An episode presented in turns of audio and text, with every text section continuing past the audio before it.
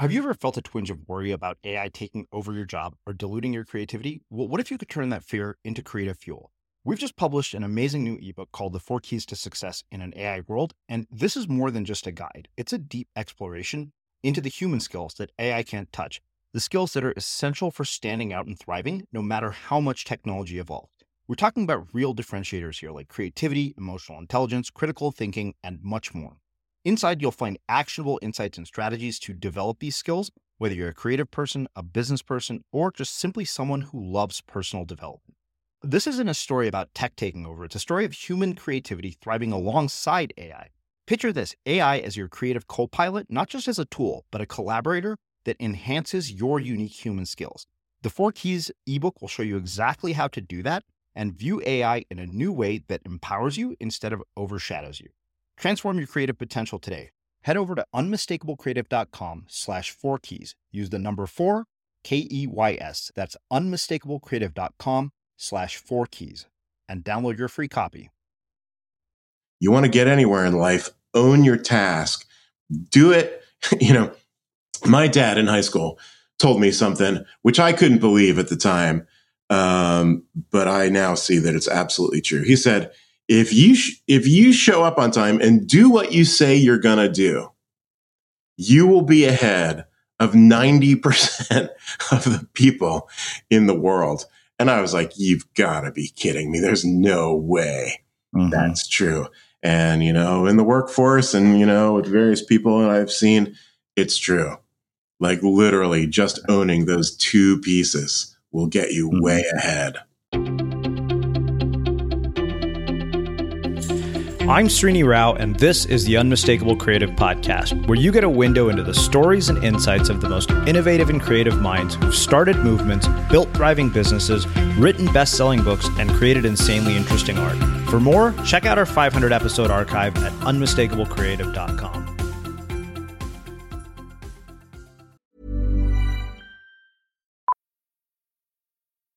Millions of people have lost weight with personalized plans from Noom like Evan, who can't stand salads and still lost 50 pounds. Salads, generally, for most people, are the easy button, right? For me, that wasn't an option. I never really was a salad guy. That's just not who I am. But Noom worked for me. Get your personalized plan today at Noom.com. Real Noom user compensated to provide their story. In four weeks, the typical Noom user can expect to lose one to two pounds per week. Individual results may vary. There's never been a faster or easier way to start your weight loss journey than with PlushCare. PlushCare accepts most insurance plans and gives you online access to board-certified physicians who can prescribe FDA-approved weight loss medications like Wegovy and Zepbound for those who qualify. Take charge of your health and speak with a board-certified physician about a weight loss plan that's right for you. Get started today at plushcare.com slash weight loss. That's plushcare.com slash weight loss plushcare.com slash weight loss. I'm Sandra, and I'm just the professional your small business was looking for. But you didn't hire me because you didn't use LinkedIn jobs. LinkedIn has professionals you can't find anywhere else, including those who aren't actively looking for a new job, but might be open to the perfect role, like me. In a given month, over 70% of LinkedIn users don't visit other leading job sites. So if you're not looking on LinkedIn, you'll miss out on great candidates like Sandra. Start hiring professionals like a professional. Post your free job on linkedin.com slash people today. Hey, I'm Ryan Reynolds. At Mint Mobile, we like to do the opposite of what Big Wireless does. They charge you a lot, we charge you a little. So naturally, when they announced they'd be raising their prices due to inflation, we decided to deflate our prices due to not hating you. That's right. We're cutting the price of Mint Unlimited from $30 a month to just $15 a month. Give it a try at mintmobile.com slash switch. $45 upfront for three months plus taxes and fees. Promo for new customers for limited time. Unlimited more than 40 gigabytes per month. Slows. Full terms at mintmobile.com. Hey, it's Ryan Reynolds, and I'm here with Keith, co star of my upcoming film, If, only in theaters, May 17th. Do you want to tell people the big news? All right, I'll do it. Sign up now and you'll get unlimited for $15 a month in six months of Paramount Plus Essential Plan on us. Mintmobile.com slash switch. Upfront payment of $45 equivalent to $15 per month. Unlimited over 40 gigabytes per month. Face lower speeds. Videos at 480p. Active Mint customers by 531.24 get six months of Paramount Plus Essential Plan. Auto renews after six months. Offer ends May 31st, 2024. Separate Paramount Plus registration required. Terms and conditions apply if rated PG. As creators, we're always on the move. Whether it's a live podcast event, a pop up shop, or a workshop, we're constantly interacting with community, and that's where Tap to Pay on iPhone and Stripe comes in. Imagine this you're at a live event, a listener loves your merch, or a participant wants to sign up for your course on the spot.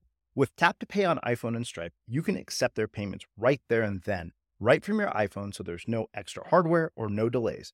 Total game changer. It's not just for creators, any business owner can do this. It's about making transactions smoother and much more personal, growing your business in your way. We've been using Stripe for our products and courses for a long time, and now with Tap to Pay on iPhone, you can take your business to the next level too. So visit stripe.com slash tap iPhone to learn more. Remember, folks, with Tap to Pay on iPhone and Stripe, your business is always at your fingertips. Jeff, welcome to the Unmistakable Creative. Thanks so much for taking the time to join us. Thank you. I'm loving it. Here, I'm psyched. Let's do it. Yeah, me too. So I got a copy of your book, Not Effing Around, the no bullshit guide for getting your creative dreams off the ground. And, um, uh, you know, as I was saying to you before we hit record, I think what I, what I loved most about uh, this book and books like this is that they're short and they're punchy. Um, yet somehow they manage to pack a lot of meaning and insight into you know very few words, which I think takes a whole different talent than writing things that are long. Um, but before we get into all of that, um, as you know from having listened to the show, I want to start with a weird question, which I always do. Uh, mm-hmm. And although this is not that weird anymore since people have heard it, but what did your parents do for work, and how did that influence and shape the choices that you've made with your own life and career? Right. Well, uh, my dad was a lawyer right? So we grew up in this sort of small um, city in Pennsylvania, suburbs of the small city, and he was a lawyer. My mom, and this is in the 80s, had her own business selling uh, what they called, or her business was called Creative Specialties, which was basically anything that you could put your logo on, right? So mm-hmm. it might be a, a pen or a frisbee, like all that kind of stuff. So she had a home based business when uh, as I was growing up. So both of those things were really influential um, in my mm-hmm. upbringing. Yeah. yeah. What did they teach you, um, you know, about careers? Because one of the things that you say in, in your book is, as a kid, the words of your parents can launch you into the stratosphere, crash you into a brick wall before liftoff. Many, many young dreams have been thwarted by well-meaning parents who want their kids to be safe, secure, and get a decent job at some point. Fair enough, but here's the rub: people only know what they know. They assume what's good for them is good for everyone, especially their children. This is simply not always true. So I wonder, what did your parents tell you?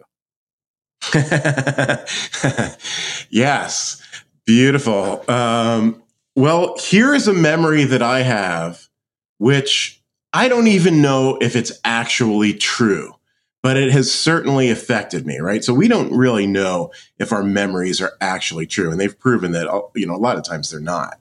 Right? Yeah. But here's this memory. Okay. I'm about 15 years old and I've been playing guitar, electric guitar for maybe two years. And I am really getting into it. I'm buying records with every penny I've got every day after school. I'm coming up there into the bedroom and just like practicing the riffs, you know, by Ozzy and U2 and Tom Petty and Bowie and all these kinds of, you know, great things that I was into at the time.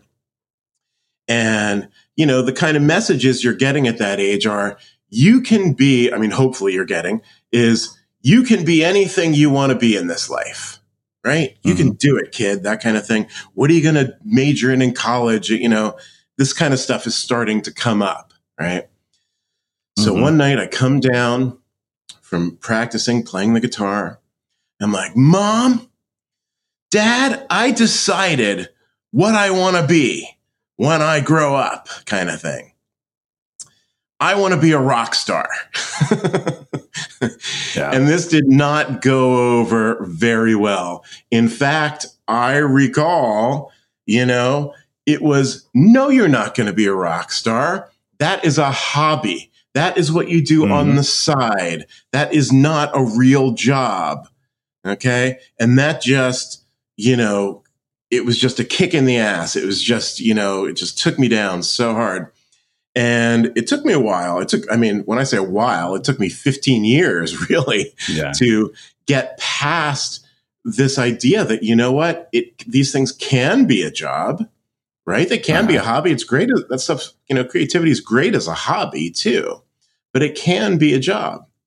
Mm-hmm. So one of the things, and it took me years to figure this out, is that although it hurt so much in that moment and took years to kind of work through, it was also quite probably a big part of the fuel that it took me to really kick ass and step forward. So if mm-hmm. you've, you know, you may have read um, Malcolm Gladwell's book, Outliers, right? Yeah. And one of the things he says in there is every world class person, whether it's Michael Jordan, you know, with the basketball or the Beatles or, you know, whatever, all these like really top tier types, every single one of them has been shot down in their youth by someone they care about. It's, you know, generally the parents or the teacher or somebody who says, there's no way you can do this. You suck. It's not your thing, whatever. And that is part of the almost like the resistance that says, screw that. I'm doing it. And, you know, as juvenile as it sounds, it's almost like the energy where it's like, I'm going to prove you wrong. Right. Mm-hmm. And then you take, you know, the next two, five, 20, 50 years to do it. right. Right. Yeah. Uh-huh. Do you have kids?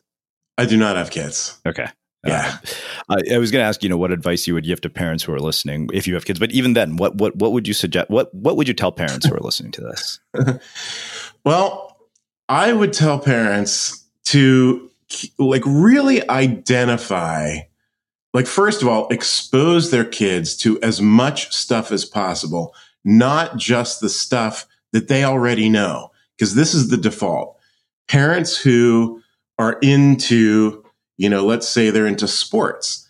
They expose their kids to all kinds of sports things. Parents are into nature stuff, experience their kids into nature. Parents are into artsy stuff. Okay, that's all great. But really, a much better idea is the parents to get out of their own comfort zone to be like, what cool different things in the world, whether it's creative or not, can they turn their kids onto? And then watch to see what their kids are really latching onto and then supporting mm-hmm. that. And I have to say, yeah. you know, my parents did support me in many ways um, with the music as time went on. They got me a guitar, you know, they um, helped with classes. You know, they got me a four track tape recorder one year um, for my birthday or something, which was a huge deal um, for anybody, you know, who's, you know, uh, grew up in the 80s and is a mm-hmm. musician. Mm-hmm the four track tape recorder is, you know, today's version of GarageBand. But it was yeah. really, it was a huge deal back there and it really launched my recording career in a huge wow. way. Most, mostly by the practice that it gave yeah. Me. Well, it, so this is an interesting moment for me because I, I my parents talked me out of a, a, career in music. I got into the USC School of Music, and I've mentioned this before, and, and I'm glad they talked me out of it because you know tubas are not particularly versatile. Um, but for me, this is a question of how do you balance the reality that comes with the struggle of a creative life in which nothing is guaranteed and anything is possible, with the optimism to pursue it anyways. That is a really good question. And that I think a lot of it comes down to a few factors. One of it is, one of them is your personal risk tolerance, right? How much are you willing to risk?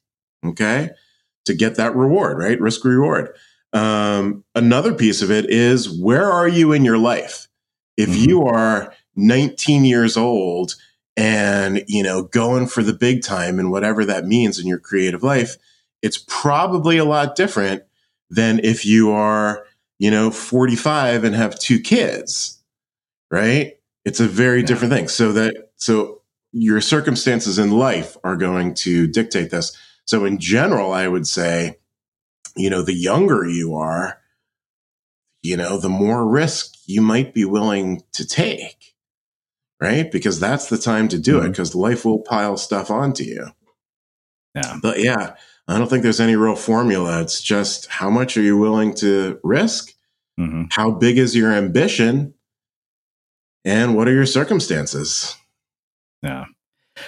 Yeah, I mean, I think that that's that's one of the more interesting things about choosing uh, a career in the arts is that we don't necessarily have a roadmap that says, you know, this is you go here, you go here, you go here, you get this degree, you work this job, and you you basically make these sort of vertical leaps up to where you want to be. Uh, I think that that's one, one thing that uh, I think I've consistently found across every single person I've interviewed that there's one pattern, and it's that none of their paths are linear. And I just I don't think that you can have an interesting career uh, by following a straight and narrow path. Mm-hmm. I just don't think those two things can coexist. It's very rare in my mind. And a, a creative life, just just by virtue of being creative, is not linear because part of what creativity means is exploration and and um, you know curiosity right? And these things yeah. are not linear. I mean, they can be in a way. You can like nerd out on one topic or one technique in your music production or, you know, something like that. And that's cool. But no. it's sort of like after you master that or after you get to a point where you've kind of had enough, what else is there in the world? It's like mm-hmm. cre- creativity is really, in my mind, it's not just a, um, like a, a practice of creating something, whether it's a book or music or dance or whatever. It's like, it's like a way of being. Mm. How can you be creative in your life? And, you know, sitting in a job, the same job for 40 years is not generally creative. So mm. that's the way it goes. So, uh, you know, I think that uh, what's interesting is that we're very much socialized to believe that life is linear. And if you think about it, it makes sense that you would be socialized to do that because you spend probably the first 22 years of your life going you know through it in a very linear fashion you go from grade 1 to 2 th- you know 2 to 3 3 to 4 until you get to high school then you go to college then you get your first job and mm-hmm. so i wonder how do you undo that uh, deeply embedded social programming of life being linear when you want to go away from you know what you've known for so long? Mm-hmm. it's another great question. So i teach songwriting to college students out here in seattle or near tacoma. And um, i've got a couple graduates you know every year. It's one-on-one lessons. So i've got a guy right now who's about to graduate and he is, he's basically asked me that exact same question. He's like, I've been doing what I'm told and been on this path my whole life. And now, you know, in three weeks from now, I'm out in the world. What do I do and how do I go about this? So, really, you know, my advice to him and really to anyone is look for where your goals are right? And think about ways to get to them. But it's more like use a compass than mm-hmm. a map, right? Where you know where you're going, but the direct route there is never going to happen. It's just not yeah. as a creative person. So you need to be open to be like, ooh, here's an opportunity. And then the question is, is it aligned with my goal? Do I even want to have the same goal? Because I can tell you for sure, I've changed my main missions in life, you know, many times. Uh, and I'm sure I will again.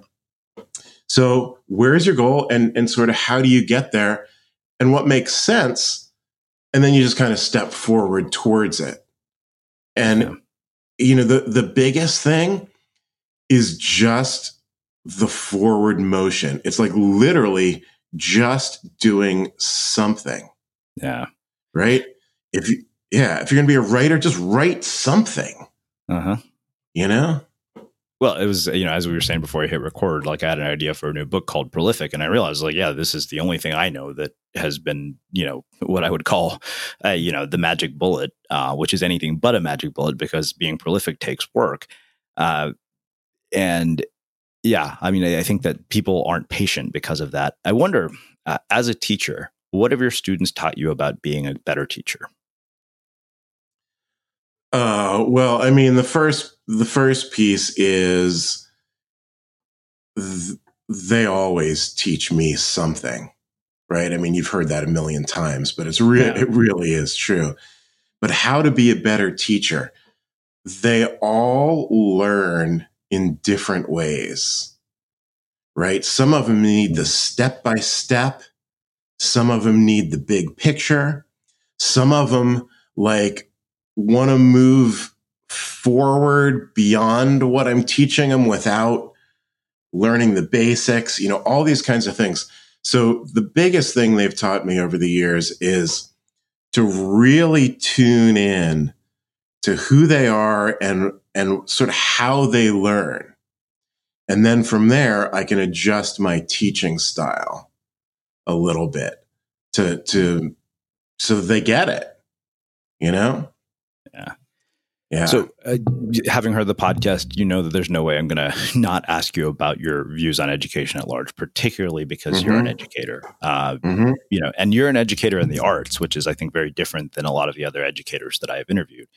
So, mm-hmm. I, I wonder, you know, as somebody who's an educator, particularly in the arts, what are your views on the modern education system? In what ways do you think it needs to be changed for the better or to get it to its intended outcomes? Well, uh, there are a lot of problems with the modern education system, I would say.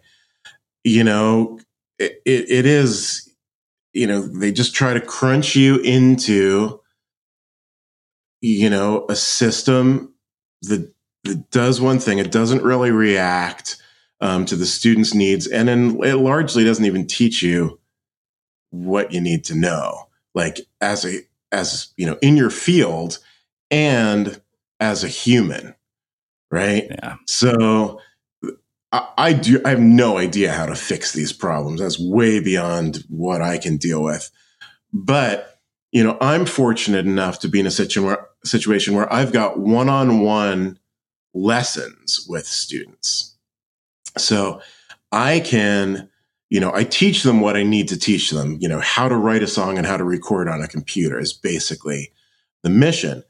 But depending on who these start students are, how much depth they have in their and their willingness to go into what it means to really be a creative and an artist, I can I can move around and get into all my life coach stuff with these mm-hmm. guys where you know they do not get this kind of really attention and information anywhere else in the in their entire education like i've had students say to me you know you're the only one who has ever talked to me on the level of like where i'm at instead of sitting up there spewing information at me and telling me to memorize this stuff i'm like oh my god so it's such an honor for me as an educator to, you know, kind of do that for them. But it makes my heart just crash and sink that yeah. 99% of the students out there, you know, never get any decent counseling or, um, you know, their advisors or whatever. They're all, it's all, it's all part of a system. Yeah. and we need systems in the world, that's for sure. But when the systems get too rigid or not open enough, they they do what they do, which is they just they crunch you into someone who you are not, and that is not cool. Yeah, you know, it's funny when we talk about counselors, and I, I, think about you know counselors at my college at Berkeley, even my high school guidance counselors. I'm like, how can we call these people guidance counselors? All they guided me on was how to plan a schedule. right. Know? like right. I could have hired a, a ten dollar an hour virtual assistant to plan my schedule. Uh, mm-hmm. So I, I, was always, you know, I find it that odd that you know we would put people in such critical roles and you know have them be responsible for such huge outcomes, yet they don't actually own take any real ownership. Um, so I, the other thing, you know, I, I, wonder, and this is something I asked somebody before, and it wasn't about education, but it was about large scale change uh, within systems, whether that system be education, whether that system be government. Do you think that large scale change in education is going to come from within the education system, it's even possible from within a system, or does it have to come from the outside? Uh, it's not going to come from the education system unless it is absolutely forced to, meaning, you know, the place is crumbling or the the system is crumbling and they've like somebody finally wakes up. You know revolutions of, of really any kind, as far as I know, start from the bottom. It's the people who are just like, screw this. It, you know, if when, if or when students are like, I'm not paying this much money for college, I'm going to spend a quarter of that on online classes and coaches, mm-hmm. you know, and, and books and videos, because all that stuff is accessible now for way cheaper. Um, and they can get to the same goal you know, yes, they will lose the socialization of college and things like that for sure, and the support systems. And some people will fail for sure doing it that way. But um, it it will start to you know affect the outcome of these institutions, and they will make changes, and they are, you know, currently in ways. But is it good enough? Who knows? The bigger the thing is, the harder it is to change it. Yeah, whatever system it is. What separates your students that go out and succeed with their careers from the ones who don't? Like, what have you noticed as the subtle differences between them? Oh, wow. Well, whether it's my coaching clients or my students um, at school, the biggest thing is is really their ownership and their investment in their process. Yeah. I mean, it, it sounds so obvious. Man, listen to this story. You'll love this one especially as a writer. This was years ago. I have this student come in and, you know, I, I meet with him once a week. This guy comes in, he's like, my homework didn't get done. I'm like, your homework didn't get done. So this is like a cake, right? Where you mix it up and you preheat the oven and you stick it in there. And, you know, 45 minutes later or whatever, the cake just didn't get done. This is your homework. I'm like, dude, you didn't do your homework. Right? There's a big difference, you know, in language, as you know, every word counts, right? And in in the way we think about this. So this guy, like,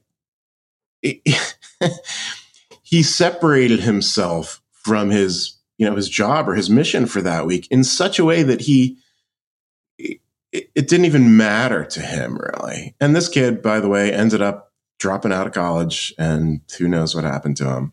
But, you know, I really tried to stress to him that it's your homework. Do it. You want to get anywhere in life, own your task, do it. You know, my dad in high school told me something which I couldn't believe at the time.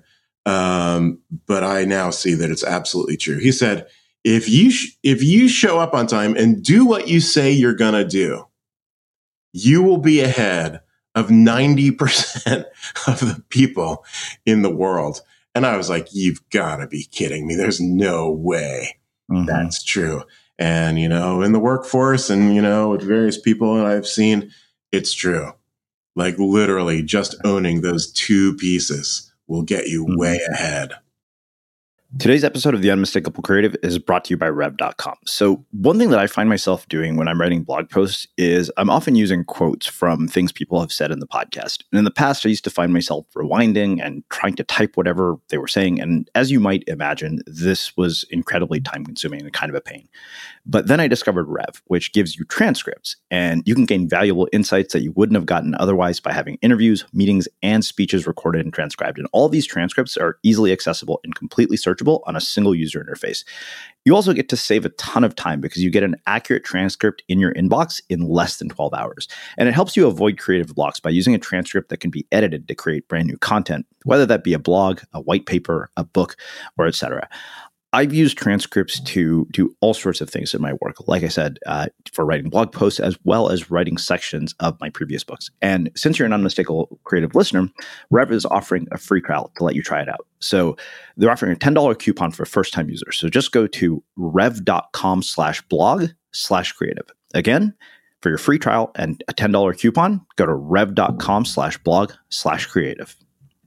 Well, it's funny because I was having that exact conversation with uh, somebody on my team, and and you know we were kind of talking about motivation and and kind of how um, those little things matter. I, you know, even if they don't seem like a big deal, the problem is that the little things add up and they create opportunity costs. Like most people don't realize, like, oh, if I delay this thing by a day, it's not a big deal. And yeah, it might be a small thing, but then when you add up a hundred of those small things together, you know, something that was delayed by a day gets delayed by a week, which gets delayed by a month, which costs you mm-hmm. potentially thousands of dollars. Like people don't see opportunity cost, I think, to the small things. The other thing is that mm-hmm. the very definition of integrity, according to the folks at the Landmark Forum, is you do what you say you're going to do when you say you're going to do it. And I, the the funny thing is that I am always amazed by how effective that is when you start with yourself. Like if your to do list is too long, put less shit on it. Um, That's right. What happens is that creates momentum, and that always has, has struck me as one of those things that uh, I've realized has been instrumental as well in terms of getting me to where mm-hmm. I'm at. Absolutely. My con. Oh, go ahead. No, have something else? No. no. Yeah, my my uh my strategy on the to-do list is and the to-do list is huge, right? Without it if you, if you don't have a to-do list, forget it. There's no way you know you're really going to get ahead in this world.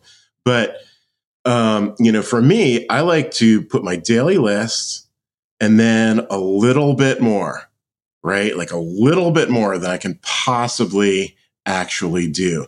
So this keeps me, you know, stretching every day without the overwhelm.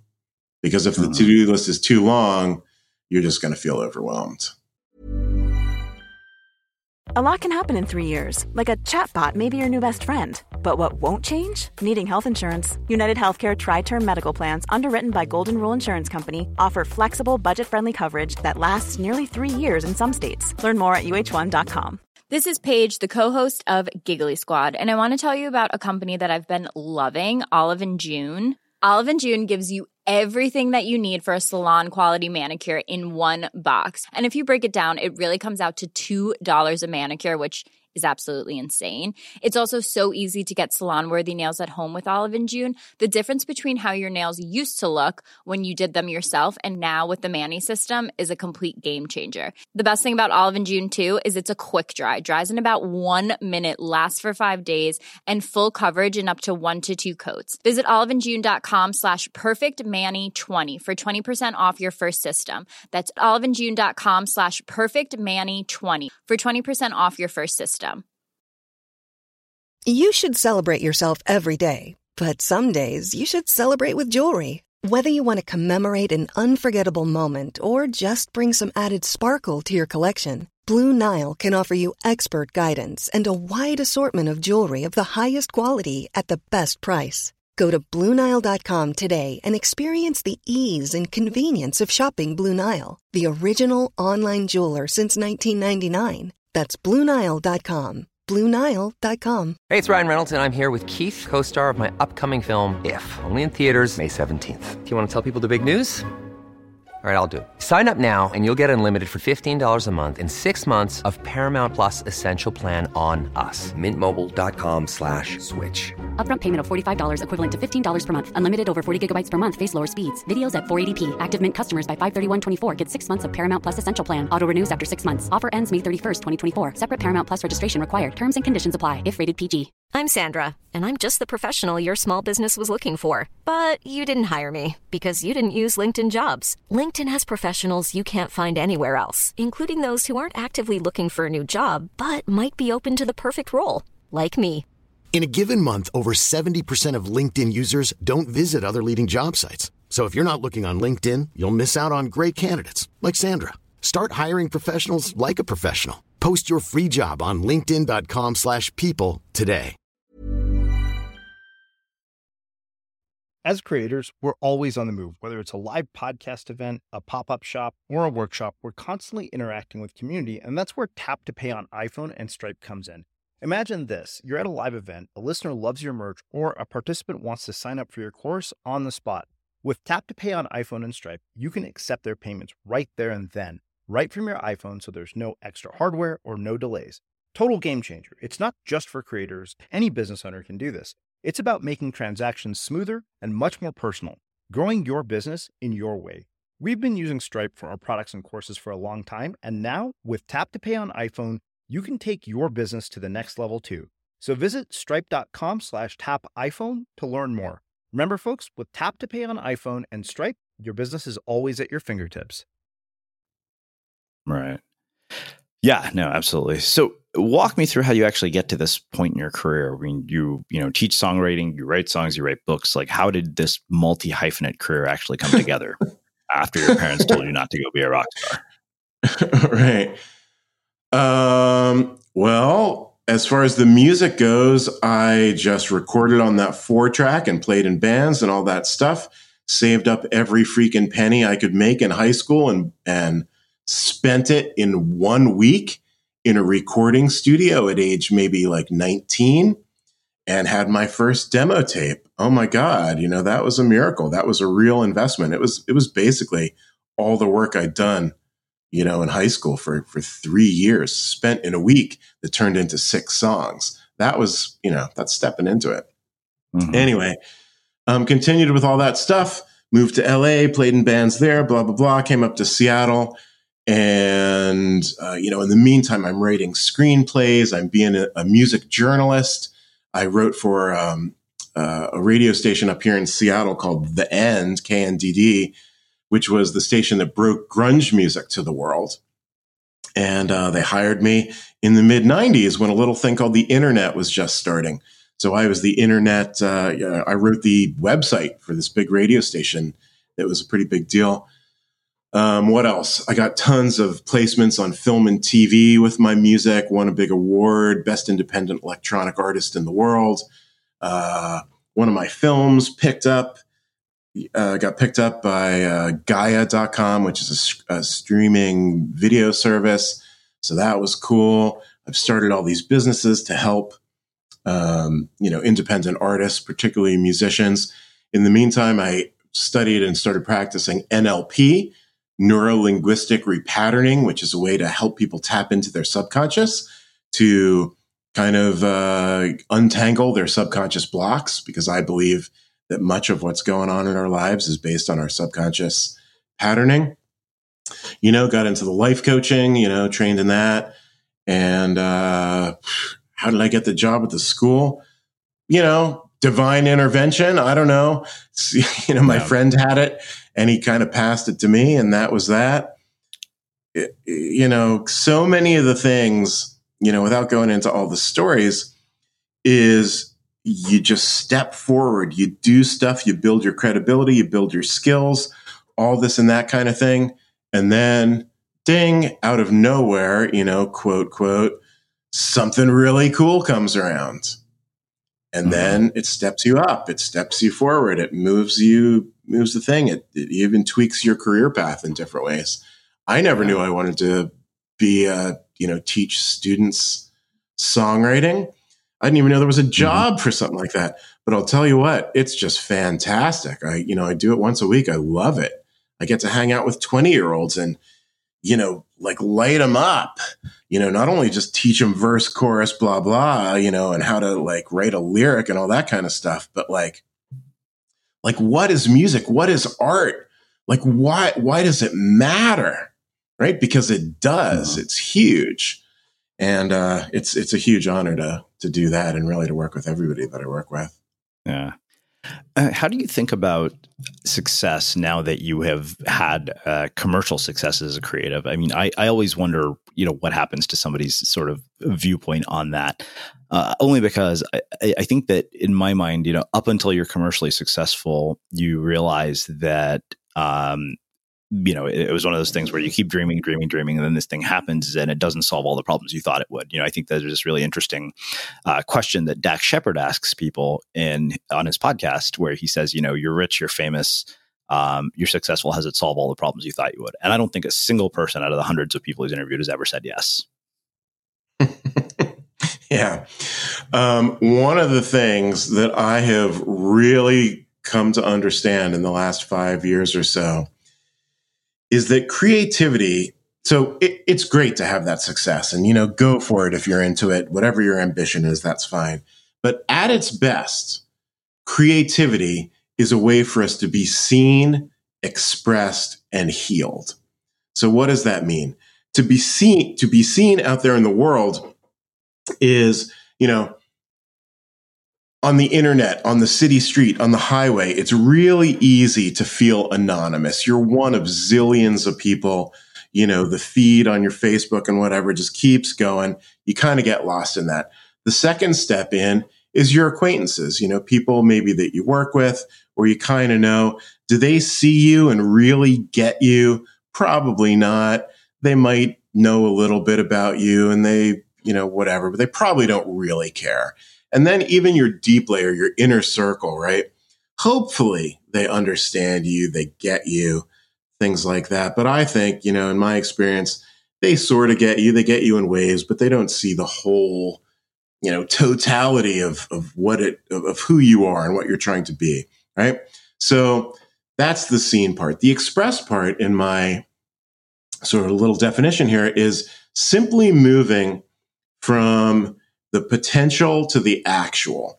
So think of like a dancer who knows all the moves, who's really got it going on. But in this moment, she's sitting in the corner while the disco ball's flying and the music's thumping. In that music, she is not expressed. As soon as she steps on the dance floor, she is then expressed as a dancer. Okay, so you've got the seen and the expressed. What's the healing part?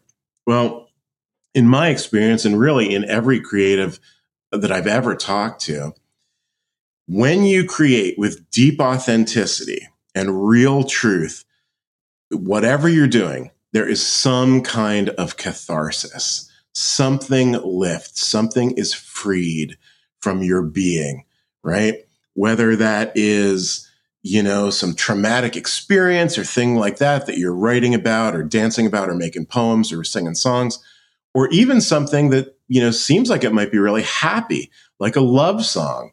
What's the release or, you know, letting go in a love song? I would say the healing in that comes from celebrating the end of all the loneliness and despair that perhaps came before that. So when you are seen expressed and healed through your creativity, you then give that gift of your creativity to the world, whether that's, you know, some blockbuster or one person, right?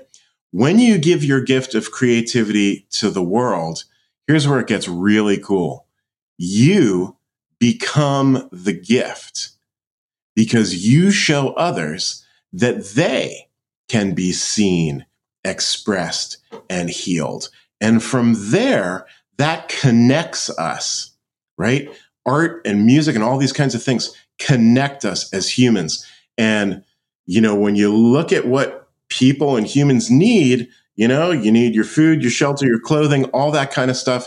And then you need connection, right? So this puts us as creatives in, into such a bigger mission. It is not just like, oh, it'll be cool to write a song or to write a poem or do this dance or whatever your thing is. It puts us, in my opinion, in this sort of like army almost, or this gang or this crew whose mission it is to be seen, expressed, and healed. Give that gift to the world, become that gift, and help the world become more connected because that is the biggest underlying challenge, I think, in the entire planet. How can we understand each other and connect and understand that we're, we're really, we're all on the same team here. Let's just like do this thing, right? Yeah. So one of the things that I think you, you you brought up in the book, you said you, you will never feel fully prepared to do whatever it is that you want to do. You won't even feel totally capable after you've been doing your thing for years. Self doubt is etched into our psyches. It's there to help keep us alive, as make us think twice about uh, think twice before taking stupid risks and I think that that that struck me because um, that's just built into to who you are. Like I, think there's literally no accomplishment that will undo you know your sense of self doubt as an artist or a creator. Like there's always this sense of okay, this might suck. Uh, I might think it's amazing, mm-hmm. but somebody else might think it sucks. And so I I wonder how you in your own life have you know sort of wrestled with that self doubt and really overcome it in places and also, I, mm-hmm. I, guess the mm-hmm. other thing I, I, wonder is when you look at sort of practice and how you get better at something, what does that look like in your own work? Right. Okay, so let me answer that one first. I, uh, you know, I'm a screenwriter, and I was very fortunate enough to be mentored by a guy called Richard Walter, who was the top, who was for like 30 some years the top screenwriting professor at UCLA. So basically, one of the top, uh, you know, screenwriting teachers in the world. So my deal with him was I would write my screenplay, I would send it to him. You know, he's down in LA, I'm up here in Seattle, and he would give me notes, and then I would revise it, and we kind of keep going. So I do my first draft of my screenplay, and I send it to him, and this guy sends me literally 14 pages of typed notes. And I'm like, wow, that's a lot of notes. And like, I'm grumbling about it. And, you know, I'm having all this resistance. This guy doesn't know what he's talking about when obviously he does. Um, so I let that settle for a while. And then I take, you know, months to rewrite this thing. I'm like, wow, this is a lot better. Amazing. Right. I send it to him again. A couple weeks later, it comes back with another 10 pages of notes. I'm like, what? You got to be kidding me. Yeah. Right. And this, this iterative process goes on literally for three years. At the end of this three years, you know, he says to me, Jeff, this screenplay is a million dollar screenplay. Warner Brothers, somebody, you know, is absolute. It's absolutely at that tier of, uh, you know, skill level, whatever. Doesn't mean they're gonna buy it, whatever, but it's that good. So yeah. here's what I got out of that. That was a space. It was an educational space, right, where I could develop myself as you know, in a safe place, essentially. That's not how it goes in the world, right? When you put mm-hmm. your book out, at, you know, on Amazon or something, anybody can comment on that thing. Anybody can review that thing. And believe me, as you know, uh, people are not always that, uh, you know, constructive or kind out there in the world. So one of the big things that I realized many years ago as a creative type in, in all different ways is that we are not our creations. We need to put ourselves with, with depth, vulnerability, and courage into our creations, but that does not mean we are the book. We are the album, right? And this is where creatives get very confused because somebody says, you know, hey man, your song sucks they imme- right they right they immediately think I suck, right? Uh-huh. And it's like no, your song sucks. You are not your song, and yeah. if you can't separate between these two pieces, you will you will be crushed almost immediately in almost any situation. Even you know the superstars of any creative world, they put their thing out. There's always haters, yeah, right Oh yeah. Eh, yeah. I mean, I had I had an episode recently where somebody wrote in, and uh, it was because of, of something the guy shared about his infidelity. She literally just wrote me this lengthy email about how I was disrespectful to women and how I devalued women. And I thought to myself, okay, we've had a huge amount of female guests, probably more than most podcasts. And the weird thing is, somebody else who was also a woman heard that podcast and she hired that guy to be her coach you know? and that really struck me as one of those moments of okay, you know what, you know who what there there are battles that are not worth fighting. Uh, most most mm-hmm. more often than not, the battles of people who you know rip you to shreds are not worth fighting at all. Mm-hmm. So what what's fascinating about that story, and I, I love psychology and like how people work and perceive the world. One of the one of the huge takeaways I got from from training in NLP uh, neuro linguistic repatterning is that everyone perceives the world differently. They really do in various ways. And here's the beauty of it everyone believes that their perception is the right, deep, absolute truth, right? So you can put the same stimuli, in this case, you know, your podcast, and the one woman completely freaks out, right? She's she's like, "You're terrible," all you know, all the stuff you just said, and then the next woman is like, "Wow, fantastic, love it." Both of these women believe their perspective is right, and it is for them. Mm-hmm. But that doesn't mean it's yeah. truth, you know, the absolute truth. It's it's never that.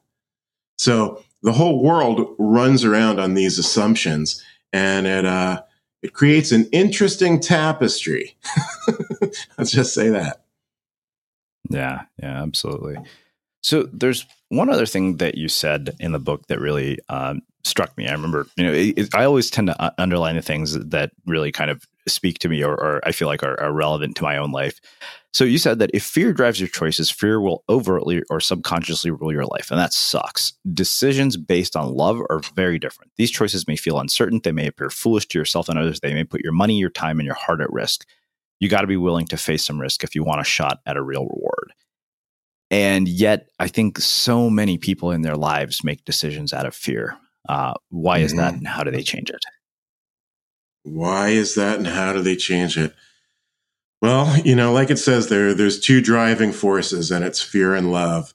And you know, the subconscious piece is what do you get when you're a child?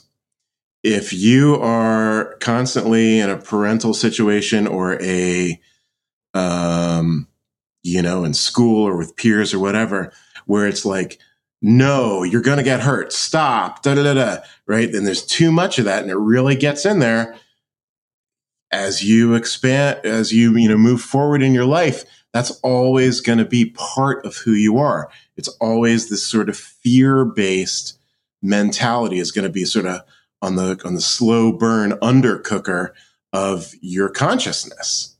Whereas if it's the other way, you know, if it's, hey, you can do this, step out, explore that, you know, blah, blah, blah, that is going to be, you know, sort of aligns more with the love aspect of the whole thing. So you're going to be more fearless. Do you need fear? Absolutely. Right. You know, you hear stories of, you know, independent filmmakers. I put, you know, a half a million dollars on credit cards to make my first movie uh, you know, that's fearless, but it's also pretty stupid. You know, there are yeah. different ways to do things. So we get what we get. And I, I do also believe that we, we are built with different levels of risk tolerance as well as, you know, how much fear we have and how much love we have. But a, a huge part of it is, um, you know, w- what we're sort of programmed with. So, yeah. how do you move forward with that as an adult who is, you know, who is conscious? Well, I I say you, the first piece is what is your comfort zone? Right? What feels comfortable to you? Because we all have that. And the comfort zone is the safe place. I won't say it's exactly the fear based place, but it's the safe place. Okay. So from there, the moving towards the love and out of the fear is stepping out of that comfort zone.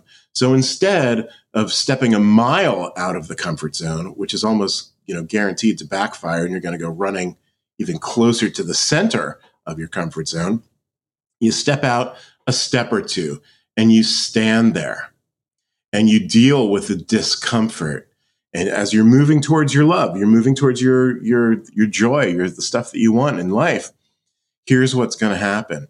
The comfort zone actually expands to meet you. And then you're in your comfort zone again. Right. And then as soon as that happens, guess what? Take another step towards what you love, towards your dream, towards your thing, towards your business, towards whatever you're into. And again, it's going to be more discomfort. It's going to be more fear. That's okay. Stand there, breathe, deal with it, learn, do whatever you got to do. And guess what? It's going to come up and match you again. It's just the way it mm. works. Keep doing that yeah. every day of your life, and you will find your dream. Yeah. Wow. Um, well, I think that makes a really nice place to finish our conversation. I have two final questions, and this is one I am going to steal from having uh, seen something that Ryan Holiday about, about the question that would change your reading life. Other than your own, what's one book that changed your life? Uh, one book that changed my life is Catcher in the Rye. Hmm. I read Catcher in the Rye starting at about maybe maybe 13 or 14 years old and read this book literally every year until I was maybe 25. And then I stopped and I put it down. And maybe in my 30s, I picked it up again and read it again, you know, for the first time in 10 or 15 years or whatever it was. And it shocked me so much because what I was getting, which I didn't know when I was younger, was that Holden Caulfield, the character, was both so ecstatic with the world and so moody and depressed by the world. Right. So this arc was so big within myself that I didn't even realize that this was happening with the, with his character. When I came back at 35 or whatever and read this thing again, and I was sort of more stabilized, I guess you would say, um, you know, I could see like, wow, this character is, you know, such highs and such lows. How did this affect me? It reminded me that to live a big life, you have to be willing to feel deeply, right? Not numb it out, not avoid it, not whatever. When there is joy and happiness in your life, just like sing and dance in the rain, you know, like whatever, that kind of stuff. And when you're feeling the heartbreak and the pain and the crush and the failure, well, you know what? Sit there in the corner and cry your freaking face off, and, you know, and then let it go. So yeah. that is what uh, Catcher in the Rye kind of taught me. Hmm. Amazing. Well, uh, I have one final question for you, which is uh, I know you've heard me ask before. What do you think it is that makes somebody or something unmistakable? Right. So, with this question, I want to step it back a little bit and like, what what does unmistakable mean? Well, a mistake is a step we take towards something that is not aligned with our goal, our mission, our truth, right? So unmistakable is the opposite of that. It is something that moves us towards our truth, towards our goal, towards what's really real for us. So when we do that with our creativity, that is powerful.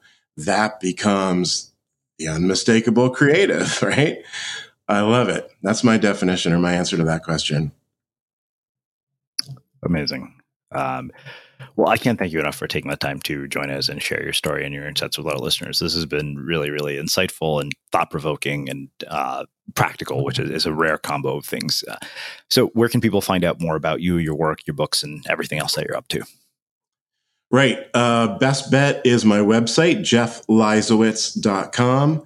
Uh, you can click, you know, through to the book from there. You get free chapters actually. Um, I go into the book. Um, you know, I've got the coaching going on, the one-on-one coaching, online classes, you know, that whole thing. So I would love to connect with any of you guys out there and uh, help you out in any way I can. Mm, amazing. And for everybody listening, we'll wrap the show with that. Thank you for listening to this episode of the Unmistakable Creative Podcast. While you were listening, were there any moments you found fascinating, inspiring, instructive, maybe even heartwarming? Can you think of anyone, a friend or a family member who would appreciate this moment? If so, take a second and share today's episode with that one person because good ideas and messages are meant to be shared. Hi, this is Craig Robinson from Ways to Win, and support for this podcast comes from Invesco QQQ, the official ETF of the NCAA. The future isn't scary, not realizing its potential, however, could be. Just like on the recruiting trail, I've seen potential come in many forms as a coach. Learn more at Invesco.com slash QQQ. Let's rethink possibility. Invesco Distributors, Inc. Planning for your next trip? Elevate your travel style with Quince. Quince has all the jet-setting essentials you'll want for your next getaway, like European linen, premium luggage options, buttery soft Italian leather bags, and so much more and is all priced at 50 to 80% less than similar brands. Plus, Quince only works with factories that use safe and ethical manufacturing practices. Pack your bags with high-quality essentials you'll be wearing for vacations to come with Quince. Go to quince.com/pack for free shipping and 365-day returns. Ever catch yourself eating the same flavorless dinner 3 days in a row, dreaming of something better? Well, HelloFresh is your guilt-free dream come true, baby. It's me, Keke Palmer. Let's wake up those taste buds with hot, juicy pecan-crusted chicken or garlic butter shrimp scampi. Mm. Hello Fresh. Stop dreaming of all the delicious possibilities and dig in at HelloFresh.com. Let's get this dinner party started. Mom deserves the best, and there's no better place to shop for Mother's Day than Whole Foods Market. They're your destination for unbeatable savings, from premium gifts to show-stopping flowers and irresistible desserts. Start by saving 33% with Prime on all body care and candles. Then get a 15-stem bunch of tulips for just $9.99 each with Prime. Round out Mom's menu with festive rosé, irresistible berry chantilly cake, and more special treats. Come celebrate Mother's Day at Whole Foods Market.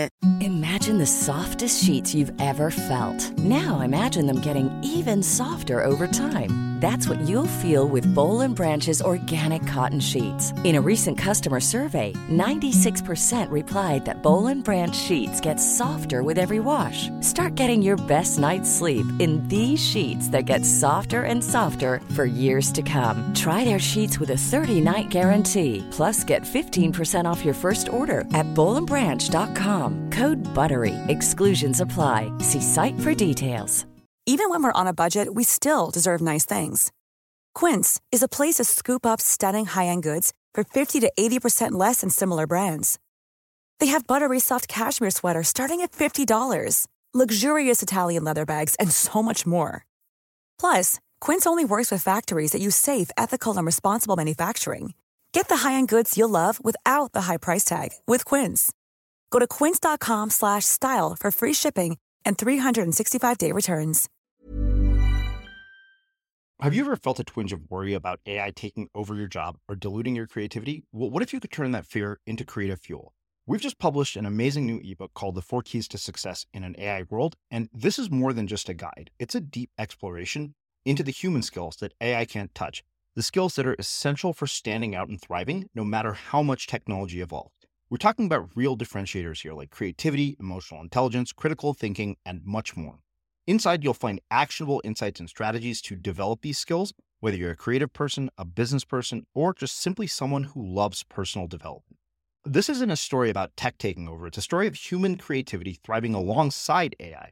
Picture this AI as your creative co pilot, not just as a tool, but a collaborator that enhances your unique human skills. The Four Keys ebook will show you exactly how to do that and view AI in a new way that empowers you instead of overshadows you. Transform your creative potential today. Head over to unmistakablecreative.com slash four keys. Use the number four, K E Y S. That's unmistakablecreative.com slash four keys and download your free copy.